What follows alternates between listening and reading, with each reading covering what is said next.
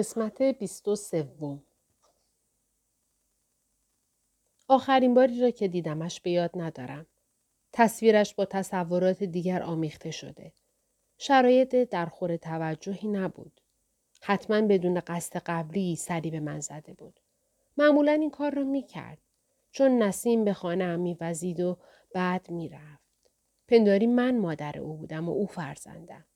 هنوز شاد و شنگول بود. گاهی حین نقل و انتقال ورود به خانه جدید یا خروج از خانه قبلی از ماشین لباسشوی من برای شستشوی رختهایش استفاده می کرد. شاید آمده بود چیزی از من قرض بگیرد. یک قوری، یک مو خوشگون. این نیز عادتش بود. نمی‌دانستم بار آخری است که میبینمش و الا بهتر به خاطر می سپردم. حتی یادم نیست که چه گفتیم. یک هفته بعد، دو هفته، سه هفته وقتی اوضاع ناگهان وخیمتر شد سعی کردم با او تماس بگیرم اما جواب نداد بار دوم هم جواب نداد نگفته بود قصد رفتن به جایی را دارد اما شاید به من نگفته بود بعضی اوقات در مورد برنامه هایش چیزی به من نمی گفت. ماشین شخصی داشت و هنوز آنقدر پیر نشده بود که از عهده رانندگی برنیاید. عاقبت با سرپرست ساختمان صحبت کردم. گفت چند وقتی است که او را ندیده است. نگران شدم. فکر کردم شاید قلب درد گرفته یا حتی سکته کرده است. این احتمال منتفی نبود. اما تا آنجا که من می‌دانستم ناخوش احوال نبود.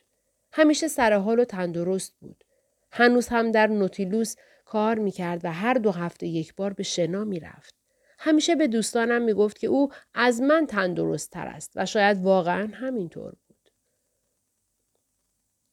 من و لوک با ماشین در شهر گشتیم و لوک سرایدار ساختمان را وادار کرد که در آپارتمان را باز کند.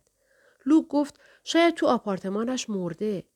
هرچی بمونه بدتر میشه. به بوش فکر کردی؟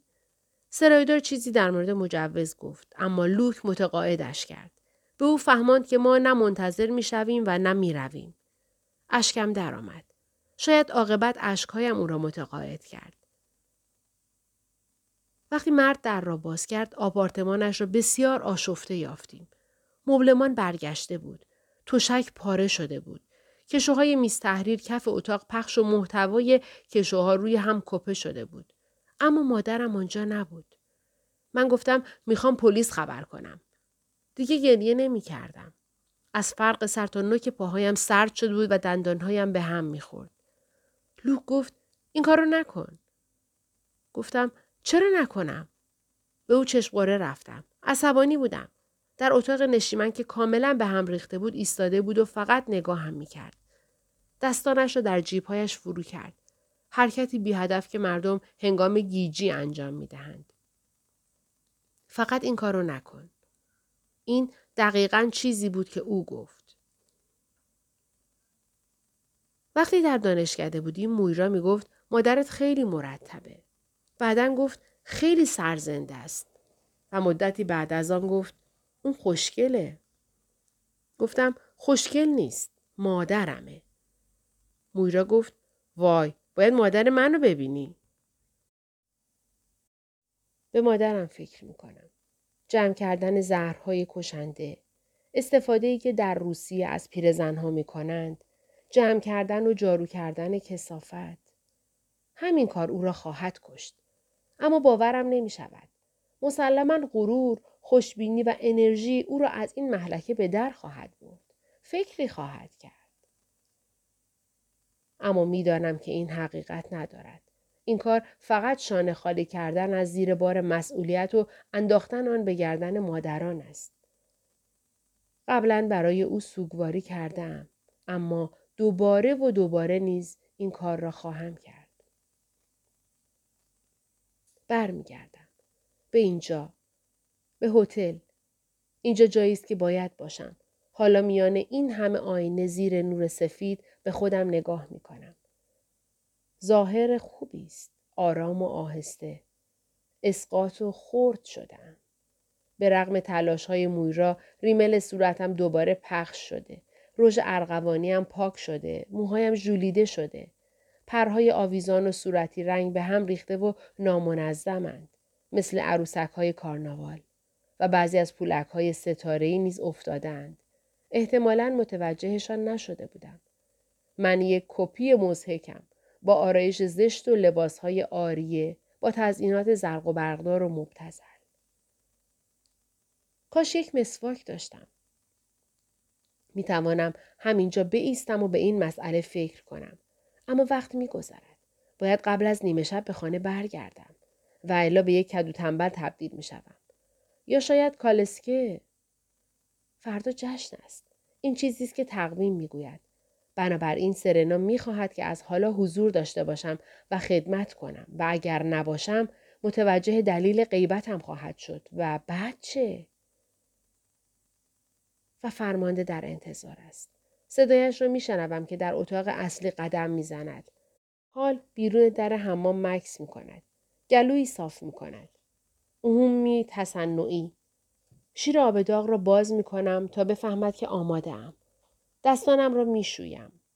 باید مراقب باشم تا دچار رخوت و سکون نشوم. وقتی از حمام بیرون می آیم روی تخت بزرگ دراز کشیده است. متوجه می شوم که کفشهایش را درآورده است.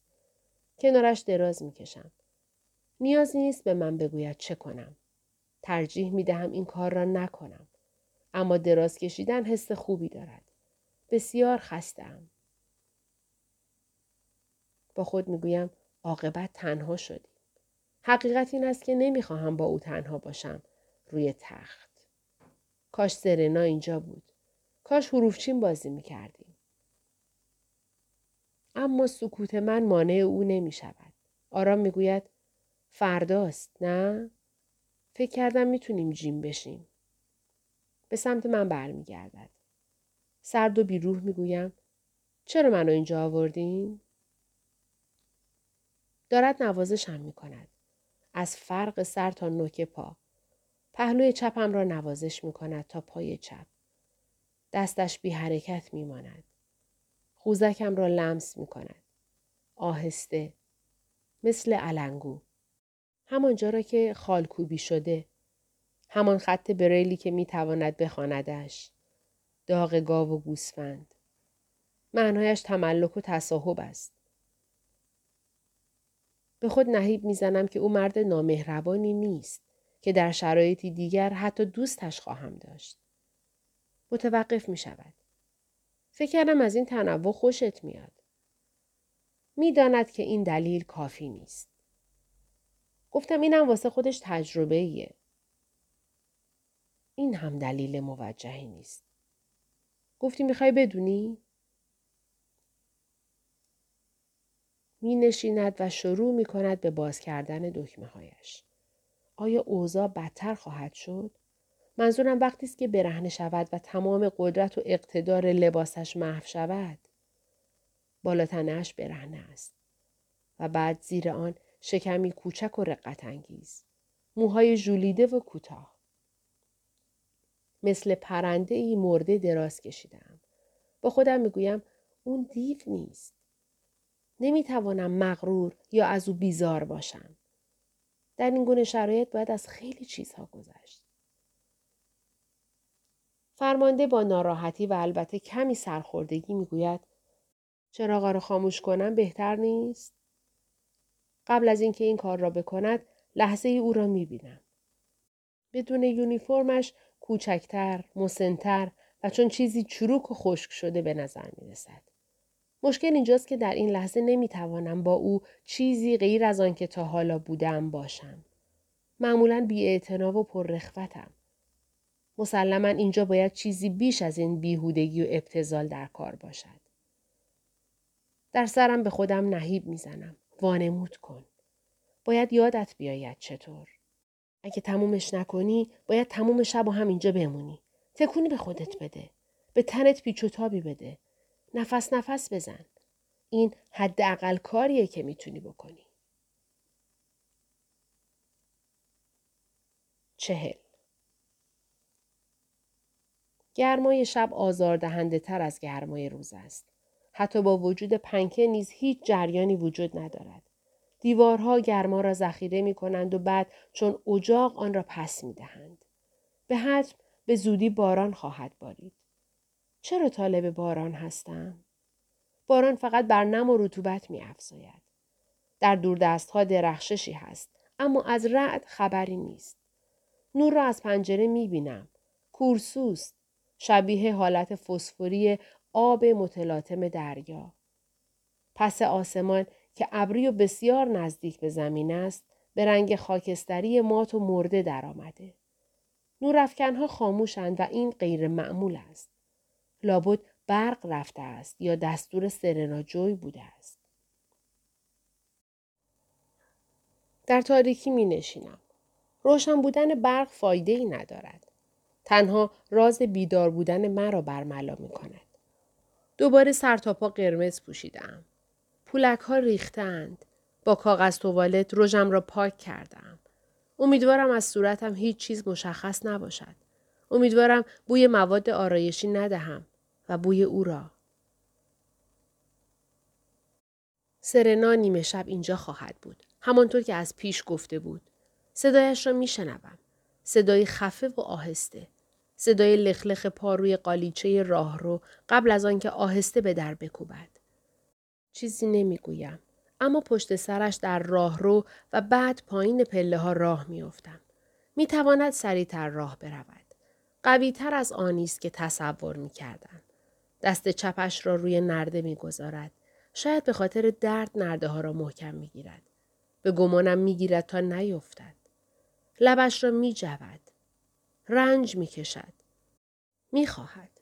به هر شکل ممکن بچه می خواهد. حین پایین رفتن از پله خودم و او را در آینه می بینم. حیبتی آبی و پیکری قرمز.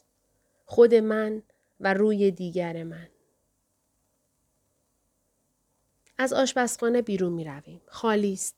فقط یک چراغ شب با نوری بیرمق مانده است. آرامش آشپزخانه های بی رفت آمد در شب را دارد. کاسه ها روی پیشخان. چند قوطی و پارچ سرامیک در کورسوی روشنایی معلومند و سنگین به نظر می رسند. چاقوها را در جای چوبیشان گذاشتند. به زمزمه می گوید من با تو بیرون نمیام. شنیدن صدای آهستش که مثل ما نجوا می کند حس غریبی دارد. معمولا همسران با صدای آهسته حرف نمی‌زنند. از در میری بیرون و میپیچی سمت راست. یه در دیگه هم هست. بازه. از پله ها برو بالا. در بزن. منتظرته. هیچکس تو رو نمی‌بینه. من همینجا میشینم. پس منتظرم میماند تا مشکلی پیش نیاید. تا اگر ریتا و کرا از خواب بیدار شدند و از اتاقشان که پشت آشپزخانه است درآمدند خودش را برساند و کمک کند. به آنها چه خواهد گفت؟ که نمی‌تواند بخوابد؟ که کمی شیر گرم می‌خواهد؟ آنقدر وارد هست که خوب دروغ بگوید. این کاملا روشن است. می‌گوید برمانده اون بالا تو اتاق خوابشه. این وقت شب پایین نمیاد. هیچ وقت این کارو نمی‌کنه. این حدسی است که او می‌زند. در آشپزخانه را باز می کنم. به بیرون قدم می گذارم. لحظه ای صبر می کنم تا چشمم به تاریکی عادت کند. خیلی وقت است که این وقت شب تنها بیرون نیامده ام. حالا رعدی می قرد. طوفان نزدیکتر شده است. در مورد نگهبانها چه فکری کرده است؟ ممکن است به جرم ولگردی مرا با تیر بزنند. امیدوارم به آنها رشوه داده باشد. سیگار یا ویسکی شاید آنها همه چیز را بدانند. از قضیه پرورش اسب او آگاه باشند. شاید اگر این نقشش موثر نیفتد دفعه بعد از یکی از آنها استفاده کند. در گاراژ چند قدم آن سوتر است. به سمتش می روم. روی چمنها قدمهایم بی صداست. سری در را باز می کنم. بالا می روم پله به پله. اینجا مفروش است. فکر می کنم قارچی رنگ است. حتما اینجا زمانی آپارتمان بوده است. برای یک دانشجو. دانشجوی جوان و مجرد که شغلی داشته است. در بسیاری از خانه های بزرگ محله دانشجو زندگی می کرده است. آپارتمان تک نفره، سویت و از این قبیل. برای این گونه ساختمان ها چنین نام های انتخاب می کردند.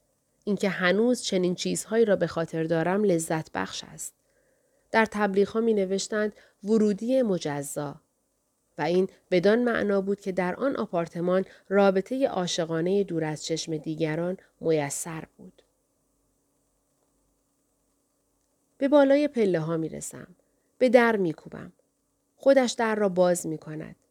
چه کس دیگری ممکن بود باشد؟ چراغی روشن است. فقط یک چراغ. اما نورش آنقدر هست که ناگهان چشمم را بزند. پشت سرش را نگاه می کنم. دلم نمی‌خواهد به چشمانش زل بزنم. یک اتاق با تختی تاشو که جمع شده. با آشپزخانه باز در آن سوی اتاق و دری دیگر که حتما به حمام ختم می شود. اتاق تقریبا خالی است. نظامی کوچک. روی دیوارها عکسی نیست. گل و گیاهی نیست. موقتا در این اتاق زندگی می کند. پتوی روی تخت خاکستری است و آرم ایالات متحده را دارد. عقب و بعد کنار می رود تا وارد شوم. پیراهن آستین بلندش را به تن دارد و سیگار در دست که روشن است. بوی دود می دهد. هوای گرم اتاق. همه جا. دلم می خواهد لباسهایم را درآورم. در دود قوطه بخورم. آن را روی پوستم بمالم. هیچ مقدم چینی در کار نیست. او می‌داند چرا اینجا هستم. حتی حرفی هم نمی‌زند. چرا سر خودمان کلاه بگذاریم؟ این یک وظیفه است. از من دور می شود. چراغ را خاموش می کند. بیرون سائقه مثل علامت های نقطه گذاری می درخشد و بعد تقریبا بی هیچ وقفه ای صدای رد شنیده می شود. لباسم را در می آورد. مردی از جنس تاریکی. صورتش را نمی بینم و به سختی نفس می کشم. به سختی ایستادم و نه ایستادم. صبر و قرار ندارم و او حرکت می کند. عشق بعد از این همه مدت. یک بار دیگر زندگی زیر پوستم جریان یافته. می‌دانم که شاید فقط همین یک بار بوده باشد. همه اینها را خودم ساختم. اصلا به این شکل نبود. اصلا واقعه این طور بود. به بالای پله ها می رسم. در را می کوبم. خودش در را باز می کند. چراغی روشن است. نور چشمم را می زند. به پس چشمانش نگاه می کنم. یک اتاق، تخت پهن شده، تختی نظامی. عکسی در کار نیست. اما پتو آرم ایالات متحده را دارد. پیراهن آستین بلند به تن دارد و سیگار به دست. به من می‌گوید بیا یه پک بزن. مقدم چینی در کار نیست. او می‌داند من برای چه اینجا هستم. برای اینکه شکمم بالا بیاید. تقم زده بشه. مار بزنتم. اینها همه اصطلاحاتی است که زمانی به کار می‌رفت. سیگار را می‌گیرم. پک عمیقی می‌زنم. پسش می‌دهم. انگشتانمان یکدیگر را لمس نمی کنند. حتی همان دود کم نیز گیجم می کند. چیزی نمی‌گوید. فقط نگاه هم می کند. بی هیچ لبخندی. اگر لمسم می کرد حالتی تر ایجاد می شد. حس می کنم احمق و زشت هستم. گرچه می دانم که چنین نیستم. اما پس چه فکر می کند؟ چرا هیچ نمی گوید؟ شاید فکر می کند من هر جاییم. در سلیت خانه با فرمانده یا دیگران. اینکه ذهنیت او نگرانم کرده ناراحتم می کند. باید منطقی بود. می‌گویم من زیاد وقت ندارم. این حرف را ناجور و ناشیانه ادا می کنم. حرف دلم نیست. می‌گوید می‌تونی مال خودتو بریزی توی بطری منم مال خودم بریزم روش. لبخند نمی‌زند. می‌گویم نیازی نیست به هم زخم زبون بزنیم.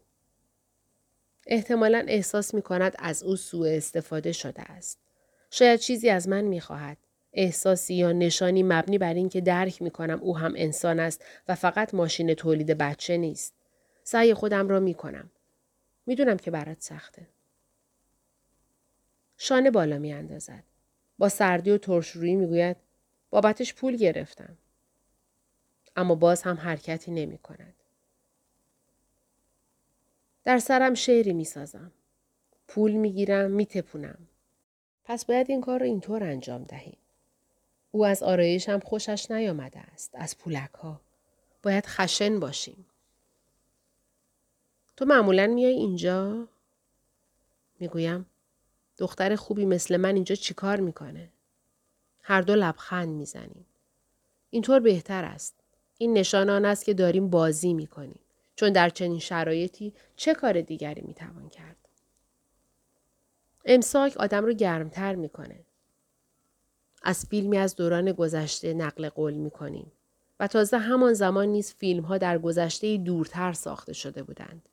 این نوع حرف زدن به دوره قبل از دوره ما مربوط می شود.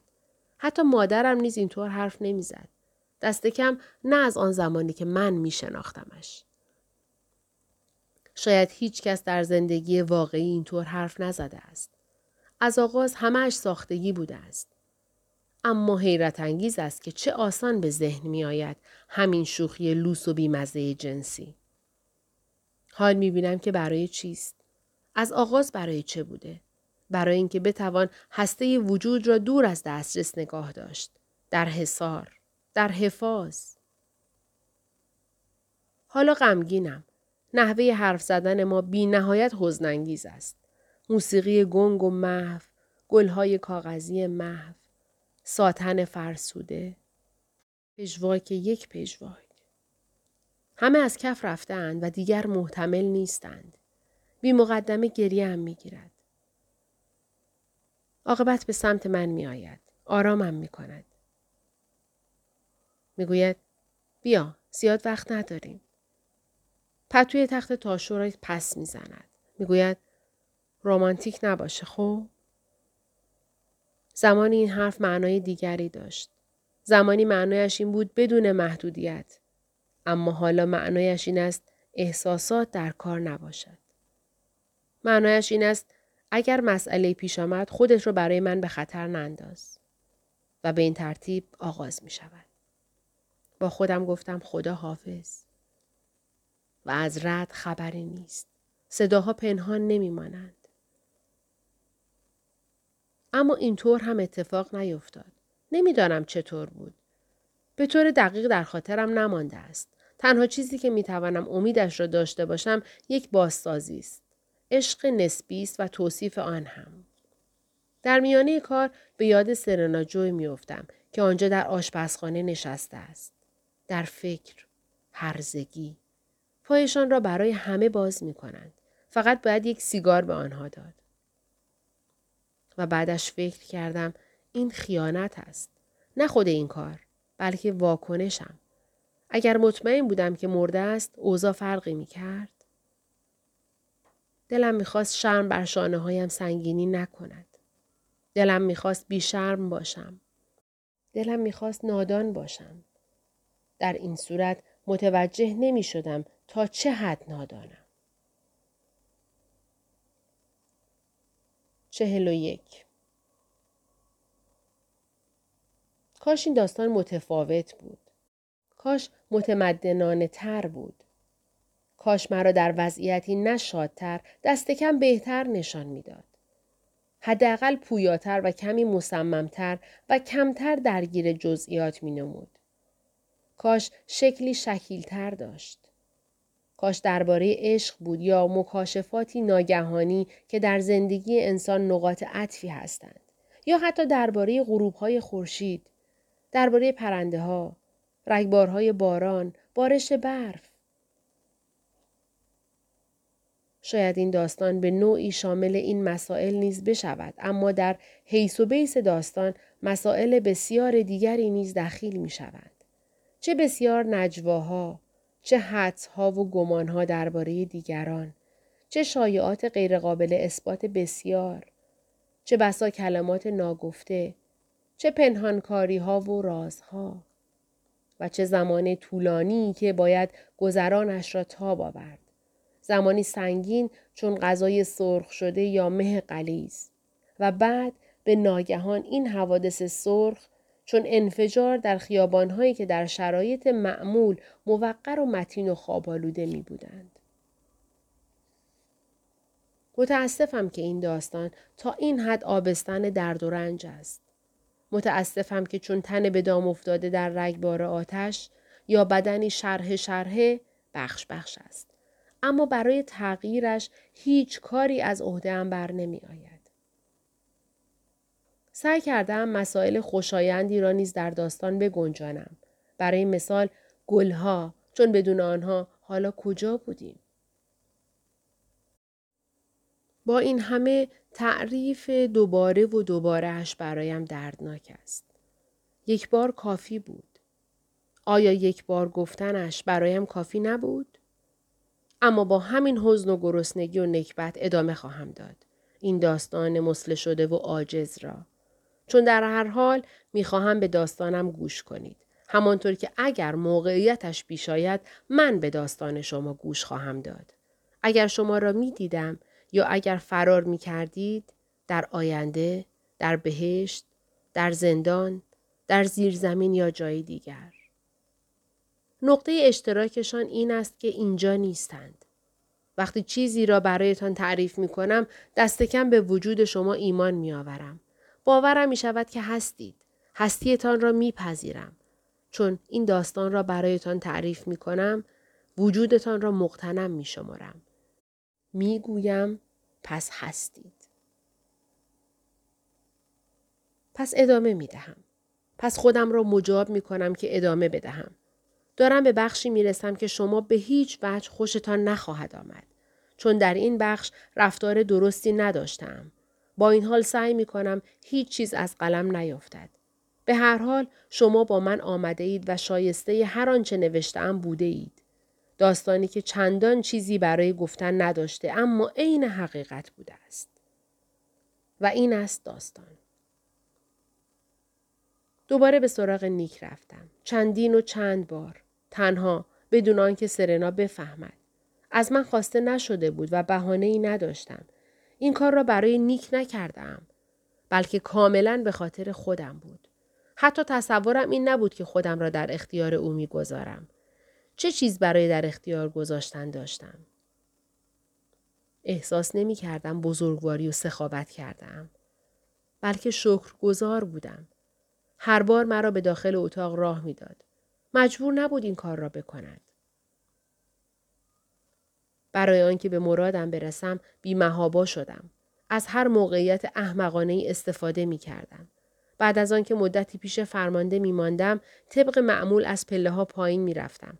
اما بعد از حال می گذشتم و از پله های پشتی پایین می رفتم و از آشپزخانه می گذشتم. هر بار که می شنیدم در آشپزخانه پشت سرم با صدای آهسته بسته می شود ناخداگاه می خواستم برگردم.